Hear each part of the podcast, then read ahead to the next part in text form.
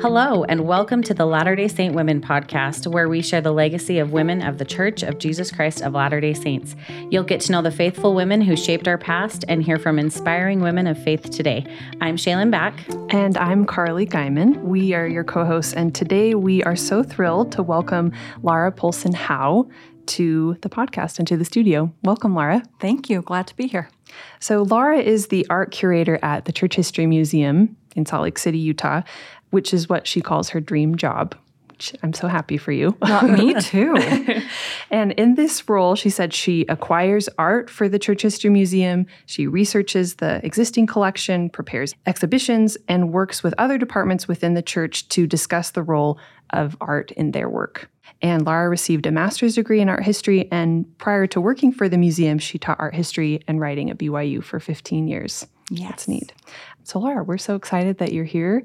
And I'm especially excited. We reached out to you, it's been a few weeks or last mm-hmm. month, and just said that we wanted to talk more about Latter day Saint women in art on the podcast and kind of left that open to you. And you brainstormed and came back with this wonderful idea to talk about a woman from our history that I had never heard of, that I imagine. Same.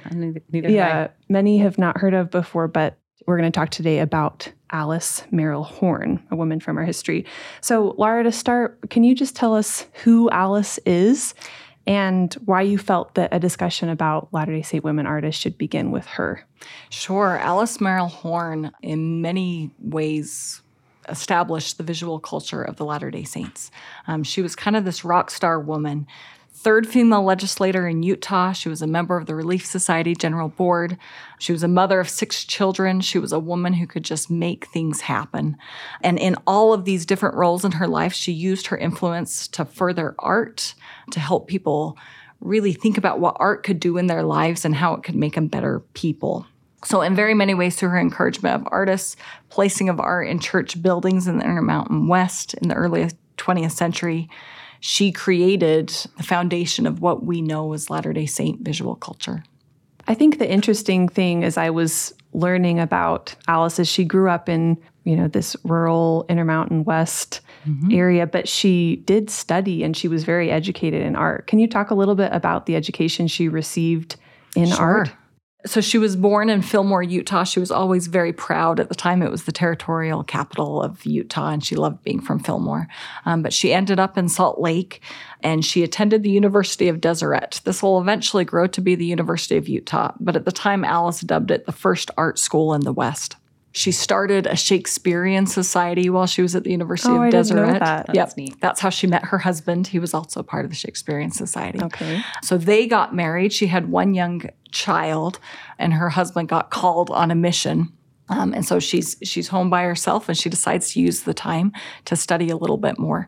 So she uh, studied with well-known artists at the time. Mm-hmm. So, Laura, how did Alice become so interested in the arts? What was her pursuit like? I mean, as we were, mm-hmm. as you've been talking, as we were reading about her, she seemed to have a unique upbringing and mm-hmm. a unique family legacy. Mm-hmm. And she also talked about feeling a divine call to her work to promote the arts. So, can you share more about these influences and just what influenced her to pursue the arts? Her grandfather, George A. Smith, was the church historian, and so his library was well stocked with all sorts of research on, on all sorts of topics. And then her grandmother, Bathsheba was was an artist herself. She in Nauvoo had taken art classes from William Major. She had walked across the plains carrying her paints that were from Europe and her sketchbooks. Oh, wow. um, and so, as Alice was growing up in this home, she loved to flip through uh, these sketchbooks and learned. And George A. Smith had also cataloged from his travels in Europe images from the Louvre and images all over Europe. And so she had kind of this rich this access. Yep, mm-hmm. repository mm-hmm. to all sorts of artistic influence. So she had access to the art world and education that way in other ways, because her grandmother was Bathsheba, uh, Bathsheba had been dear friends with Emma Smith um, in Nauvoo. She was one of the 18 founding members of the First Relief Society. And in Salt Lake, her best friends include Zina D.H. Youngs, Emmeline B. Wells, all these, well, Eliza Roxcy Snow. You always have to remember the Roxcy because that's my favorite part. Um, but, but all of these women, and they used to congregate in the Smith family home. So uh, she had access to conversations about art and literature and politics and religion and organization and, and really at the feet of these um, amazing women received her first ideas of what it meant to be an artist what the role of art could be within religion um, how to organize how to lead um, and and was this fantastic environment for her mm-hmm. No, I just think of this little girl sitting listening to conversations between, you know, Eliza and Emmeline. Mm-hmm. I can't mm-hmm. imagine what, you know, she would have learned about and heard about. It's amazing. Sure, I know. And then this kind of spiritual influence as well. Can you talk about both kind of from being a member of the Relief Society and this personal, I don't know, spiritual call to the arts? I just found that so interesting.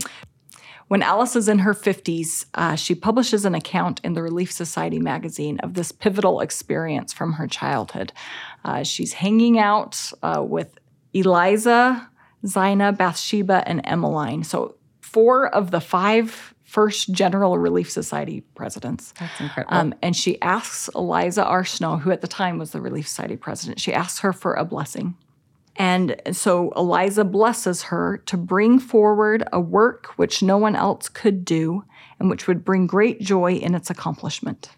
So Alice feels at that moment personally called um, and she attributes all of the accomplishments that she has, whether that's in the state legislature, on the Relief Society General Board, or any of her other influence in life, to that calling. She felt like she was called to accomplish something no one else could do, that she'd find great joy in. And for her, that was to, to spread art in the world and create an environment where people would become better with the presence of art in their lives. Mm-hmm which is kind of unique for us to hear now. You know, women are not giving blessings now. That was something historically that was happening. But I think we can relate maybe in other ways to personal revelation or a patriarchal blessing or a priesthood blessing where we can receive that type of guidance today. Sure. And I think even uh, the call to magnify our talents, she knew what she was good at and, mm-hmm. and she made it happen. I mean, mm-hmm. we are all personally called to be influential in whatever ways we can. Mm-hmm. Well, and I'm sitting here thinking, and I imagine maybe some of our listeners feel the same way, but um, I I don't necessarily feel like this clear call. Do you know mm-hmm. what I mean? Like she was involved in so many things that it's kind of overwhelming. Like I'm not I'm not an artist. Some people think I don't feel that calling, you know, to politics or other other ways to create and contribute in as many ways as she did. But is there like a place for us if we just feel like these simple women of faith? How do you think Heavenly Father wants us to feel when we hear these stories of you know women that find their call. Sure. Well hopefully empowered right? I, th- I think humility is recognizing our strengths and our weaknesses. You know i think it's recognizing what we're good at and and how we can serve and where we are. We are all called right? We're all called at the very basis as a ministering sister right? To to help and and serve and lift those around us. And then we have individual callings beyond that within the church organization. And i think god is very aware of what we are good at, even if we aren't sometimes. Um, and I think sometimes we look back on the life of Alice Merrill Horne and it seems driven in one direction. And while we're floundering a little bit mm-hmm. in the mm-hmm. middle of it, you're like, I don't know, which way am I supposed to go now? But often I, I don't doubt that as the further we get on our lives, the more we feel led in, in specific directions. Mm-hmm. Well, and Laura, I actually appreciate this. This reminded me of something that we talked about before when I was saying you know, I feel like I am really struggling with balancing, you know, being a mom and and mm-hmm. working and trying to manage my home. And you mentioned that you, you just asked, "How old are your kids?" And I, I have two and a half year old twins, and then you just kind of laughed because it's like, "Oh, that's why." But you mentioned that Minerva Teichert took. Mm-hmm. You said she took ten years off. We would not know Minerva Teichert if there were no Alice Merrill Horne. She is the reason that that that name is that symbiotic relationship and Minerva Teichert also, she'd put her kids to bed and paint late into the night. But I think one part of the story that doesn't often get told is she had a baby and then she had four more babies and she took 10 years off essentially and raised little babies and when they were a little bit older that's when she decided there was room in her life to to do all these things i think too i think we get sometimes we compartmentalize our life and say, here's when I'm being a mom, and here's mm-hmm. when I'm being a working professional, and here's when I'm serving in the church, and here's when I'm doing something for me. Um, and I, at least in my life, I don't know that it has to be like that. These are all just layers, right? And I think because you serve in the church, it makes you a better professional. Because you are a mother, it might make you serve better in the church. So all these different roles that we fill, I think, become part of our offering to God and, mm-hmm. and what we can give to Him. Um, and it's not it all becomes who we are and is is something that we can do. And I think we need to cut ourselves some slack and say, okay, here's what I can here's my offering right now. Here's my two loaves and my fishes, right? And God will make of it beyond what he can. And but also keep in mind that your twins aren't going to be two and a half forever. they're not. Do you know what? First, they're going to be three, though. So your life is about to get way harder.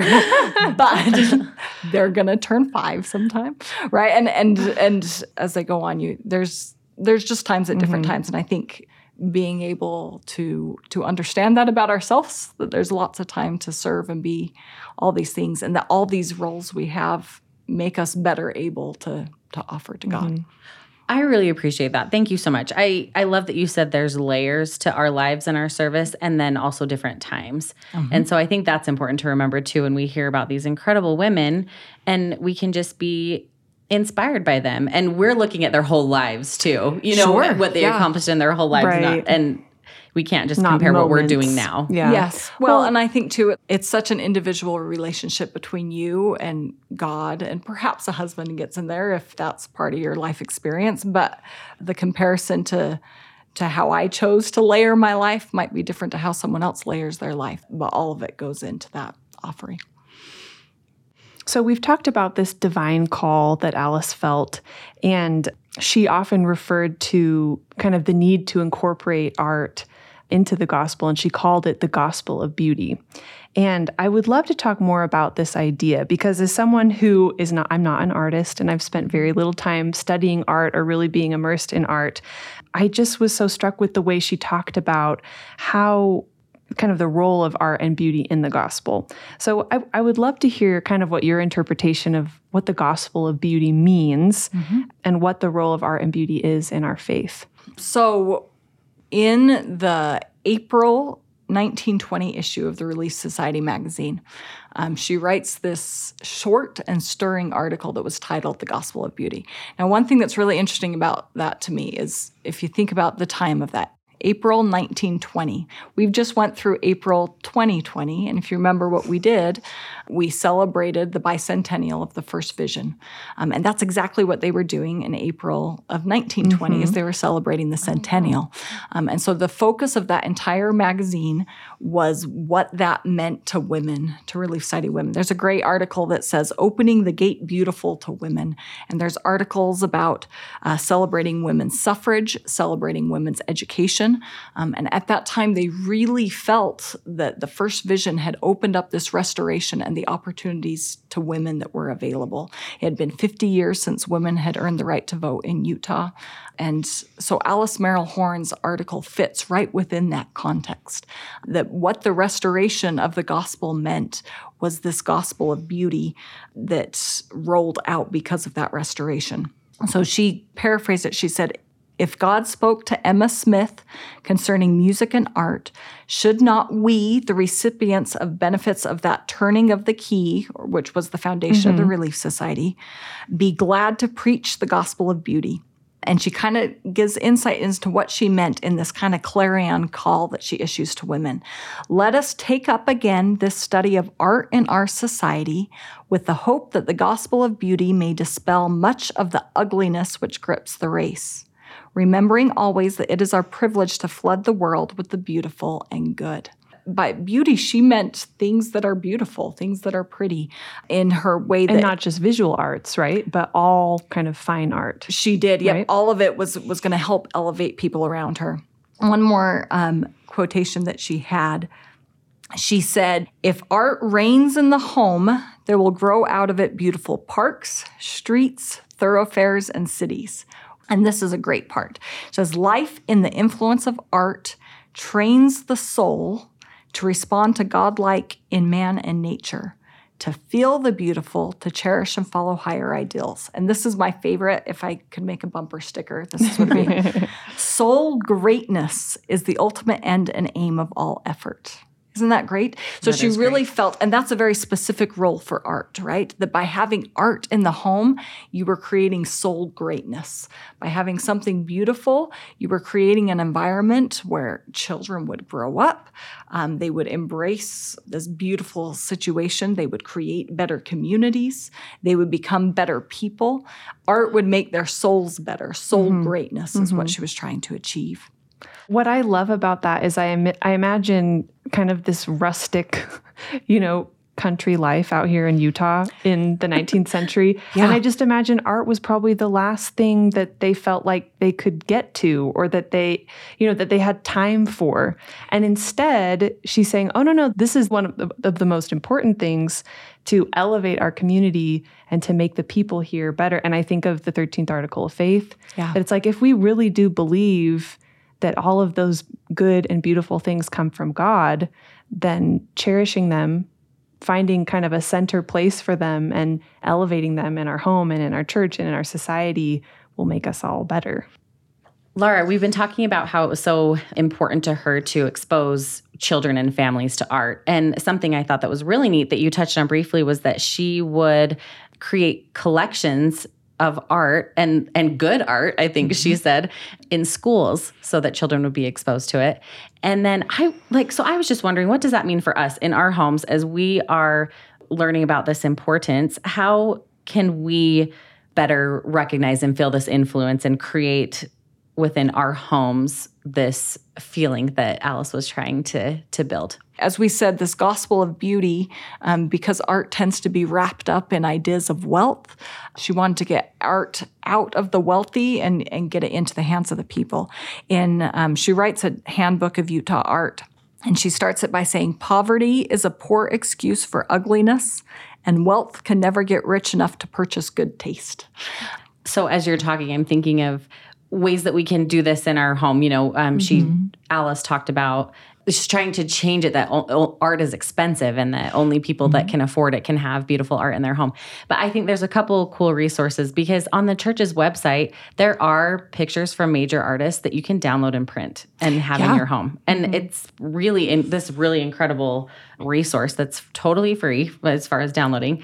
But then also me and my daughter recently we bought art supplies just like very cheap art supplies and we did a tutorial on YouTube and it was someone who was teaching us how to paint like the scene of the first vision. And and my 6-year-old's painting is so good that it is hanging in my home. And I just feel like that to me is so beautiful and the experience was so beautiful. And anyway as I'm as I'm thinking about how Alice is perpetuating this this idea that was something that to me I'm like okay that that mm-hmm. connected me with Alice. It's sort of just making it an intentional effort. Well, and can I say, framing your children's art and putting it on a wall, there is nothing that says to them much that this is huge, this is important, that our optics matter. Um, and that's true on an individual family level, and it's true on the greater church, right? That people can see themselves as part of the family of Jesus Christ. And for your child to see themselves framed and placed on the wall, right? There's something that says very much, you are a child of God. You have a divine potential. God is a creator, and here you are creating, following in his footsteps. I, I mean, I think it's fantastic. Mm-hmm. Yeah, thank you. So we've talked so much about Alice's involvement with art and perpetuating the beauty of mm-hmm. of the gospel. And she also is very involved in politics. And so we haven't really touched on that. We'd love to learn a little bit more about that just because hearing hearing about her is so inspiring. It's just amazing at the time she lived in and all the things that she was able to accomplish. She truly was she was just faithful and independent and persuasive and just this amazing person. So, will you just tell us a little more about her political involvement and the other things that she was doing at the time? Sure. Um, she got annoyed is why she got involved in politics, uh, which I think is great. Sometimes there, there are things to speak out about and, and things to be involved in. So she's got one child at this time. Her husband gets called on a mission. She needs something to do um, to provide for herself and for her daughter. And so she becomes a teacher what she had trained in as she comes out of the University of Deseret. And so as she's a teacher, she gets really annoyed with the art education curriculum and she doesn't like the system that's being taught. And at this time, women in Congress was a, a very rare thing. Again, most of the women in the United States couldn't vote at this point. Um, and so she has a friend named Oscar Moyle, and he says, Will you run for Congress and can you fix this Osberg system that I don't like for me? And he says, Sure, but I'm not going to campaign. I'll do whatever you want. She's like, Okay, I'm on it. And so she goes door to door campaigning for her friend.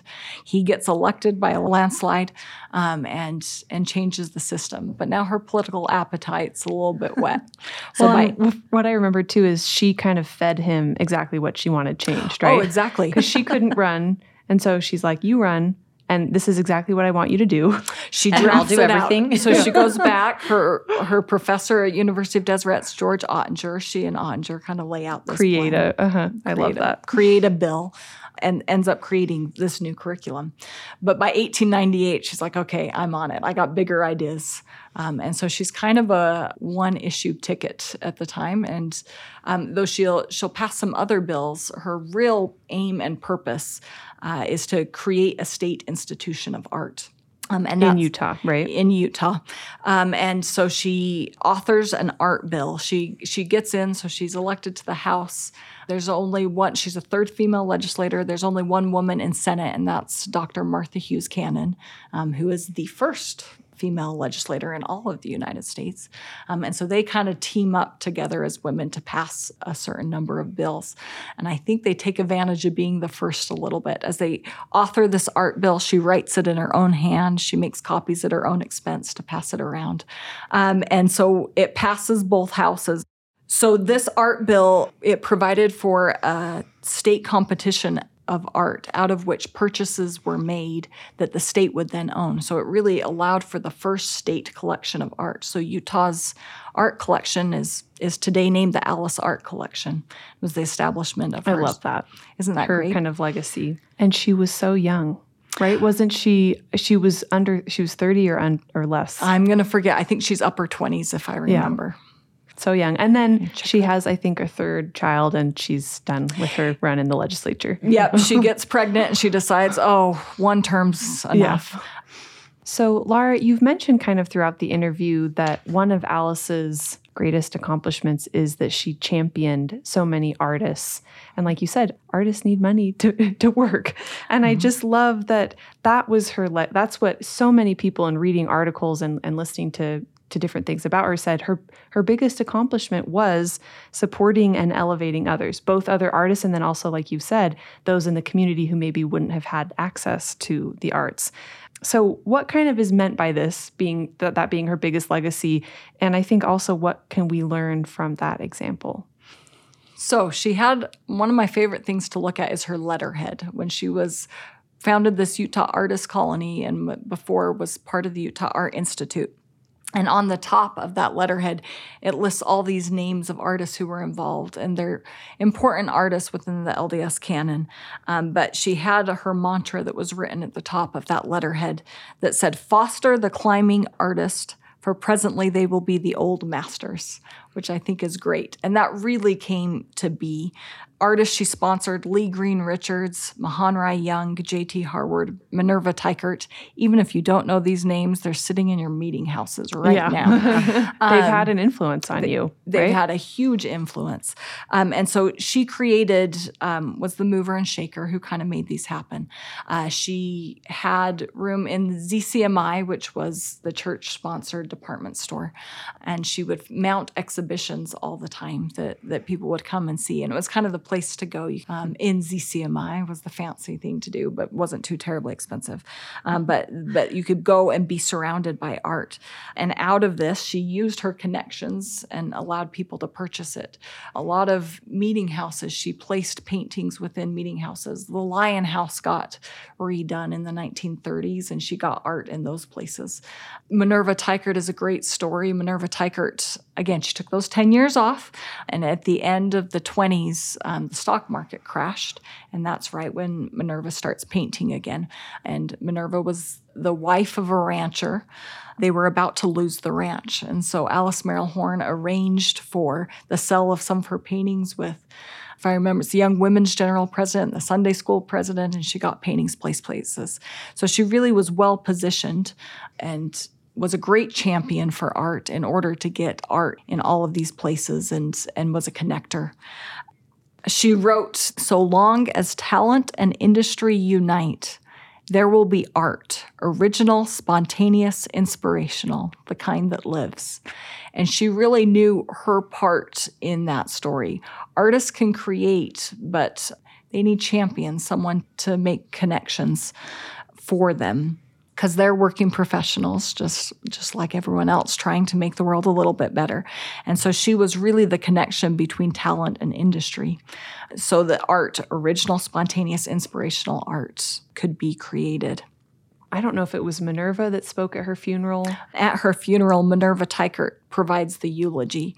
And she says, Always was this great woman looking after the welfare of the artists, hoping they would be able to make a go of it financially and still grow in spirit. Few people are so forgetful of self. Sometimes she'd lose patience with those she thought worldly. Sometimes she forgot on what a pinnacle she stood. We couldn't crane our necks high enough to get her lofty viewpoint. I have eaten with her, wept and prayed with her. I have dreamed with her. How great were her dreams, which I think is great. She made that life of lifting others. Mm-hmm. And I think it was also Minerva who said that her life was broad and beautiful. She lived fully and richly and helped all who knew her to partake of the same bounty. And that just really stood out to me. I, I just thought, what a legacy. And I think all of us can have that, you know, helping all who know us to partake of the bounties that we do, whether that's spiritual, whether that's you know what whatever we're, we're involved with with art or our other talents mm-hmm. and i just thought that was so incredible and so, thinking about her role, and then Laura, also with your role as the art curator for the Church History Museum, you and Alice have a few things in common. And one of these is the desire to support and elevate the Latter day Saint artists, so both male and female around the world. So, can you share some of these efforts? Sure it's a little bit humbling to think we're in a similar role. Um, but a lot of what my job is, is that I've inherited a collection that in a lot of ways was built by Alice Merrill Horne. For most of Alice Merrill Horne's life, the Church of Jesus Christ was centered in Utah and in the Intermountain West. But that's no longer the case. More than two thirds of the United States membership uh, lives outside of Utah, uh, and far more than half of the membership of Christ Church lives outside of the United States. Yeah. Um, so the art produced by members of the church evidences this great river of faith of members worldwide. So my job is to hunt out those works. To make sure that all children of God can see themselves as part of the family of Jesus Christ. Mabel Frazer is another fantastic woman artist who Alice Merrill-Horne championed. And she said at one point, Why do they preach only to our ears and not to our eyes? And I love oh, that. Wow. I think that's mm-hmm. that's what art can do is it preaches to our eyes who we are and what we believe and again provides. And so I think it becomes this great opportunity um, for us to our visual culture represents who we are as a people um, so my job is to try and make sure it's representing who we are as a people. Now, practically, that's a really challenging thing to do. For one thing, art historians narrow in on a specific time period for a reason, right? They want to become very good at one area. And if I'm representing the art of the worldwide church, I kind of have to know a little bit about all the art of that's pretty broad. um, and then just practically, if I want to find an artist in Sierra Leone who's a member of the church, how do you find how? an artist yeah, in Sierra Leone who's a member of the church? Now, this isn't something I started. This is a long tradition. Another great woman we could talk about sometime is Florence Jacobsen, who was the first called in, sustained in general conference as the church curator. And she, it was her, largely due to her efforts that the Church History Museum was established. So it was 1984 got established. By 1987, the curators were madly scrambling, saying, How do we find artists all over the world? We have this great collection put together by a number of people, including Alice Merrill Horne, that's showing us what efforts of the Utah Latter day Saints are. But we are much more than that. So, how do we find people all over the world? Um, so, one of their brainstorms that has continued was the international art competitions. First one was in 1987, and roughly every three years mm-hmm. since, uh, we've held an art competition, usually theme based, um, to try and inspire artists around the world working in all sorts of traditions to showcase their faith in Jesus Christ. Um, and so they were meant to try and expand that breadth. Um, so we have wonderful examples of, like I said, we've got batiks from Sierra Leone, we've got ink on paper from Japan, we've got contemporary art from New York. And right now, you're kind of looking ahead to the 12th art competition, international art competition. Yes. So if you know, if you could encourage those listening or kind of what what would they need to know to be able to participate in that? create. You are needed. Your perspective is needed. Coming in as we looked at and said, okay, what do we need? What could help us fill some gaps in our collection? We thought about the theme and pulled it out of 2nd Nephi chapter 26, 33. So the efforts of the Church History Museum, the Church History Department, and ultimately our apostolic advisors sanctioned the theme that all are alike unto God. So pulled the scripture that Christ doeth nothing save it be plain unto the children of men. He inviteth them all to come unto him and partake of his goodness. He denieth none that come unto him, black and white, bond and free, male and female. He remembereth the heathen, and all are alike unto God, both Jew and Gentile. I love that scripture because it maintains the cultural diversity, that there is uniqueness and value in being different. But in our differences and in our beautiful diversity, we're invited to come unto mm-hmm. Christ. And Incredibly timely. Mm-hmm. Which is important for people to see. Um, and so, again, that there are gaps in our collection and we want to fill it. So, if there's something I can say to artists, I am looking for you. I am looking for what you bring. I am looking for the perspective you offer. I'm looking for ways that it improves our collection and improves our document of the history of the church. So please create. You are needed. So we are looking for submissions on the theme, All Are Alike Unto God. We accept submissions between February 1st and June 1st of 2021. So now is the time to create um, with an expected exhibition date between March and October of 2022. Okay, perfect. So we still have some time. There's some there's some time yet. Yes. So we will include kind of in the notes to this episode, people can learn more at history.churchofjesuschrist.org and we'll post a direct link to the art competition where people can learn more. So, and I love that. I I think we don't even know the art that we see in temples and in the ensign and that have come out of that competition. And yes. even if even if people are not here in Utah to see the exhibition in person. I know people can see it online. They publish the art in the Ensign. So it is something that's really beautiful and so wonderful and, and accessible. Yes, you can get online. We have posted at least portions of all of our art competitions going all the way back to 1987. You can see the breadth of what members of the church have created throughout the last several decades around the world. It's so inspiring and such a beautiful thing. Could you make any recommendations if people would like to learn more about Alice Merrill Horne? We just kind of touched on her life, but her life is so fascinating and there's a lot that we can learn from her.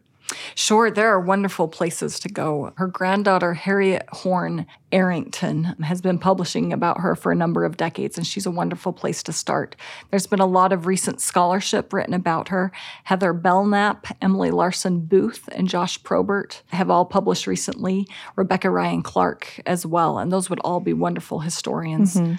Laura, thank you so much for sharing your expertise, for introducing us and our listeners to Alice. It's been so great to get to know her, and for sharing more about the work of the museum and your work. So we're so glad you could join us. Thank you. Of course, I'm so glad to be here. And thank you to our listeners for tuning into this episode of the Latter day Saint Women podcast. If you're enjoying hearing the stories and experiences of women on the show, we would love to hear from you. Please take a moment to leave us a rating or review on whatever platform you get your podcasts. And you can reach out to us with any feedback or ideas you have for future episodes at podcasts at churchofjesuschrist.org. And if we could ask a final favor, we would love if you would tell your mom, your dad too, your sisters, friends, former mission companions, others about the show. We would be so grateful. Would love your help in spreading the reach of the voices and stories of women that we share on this podcast.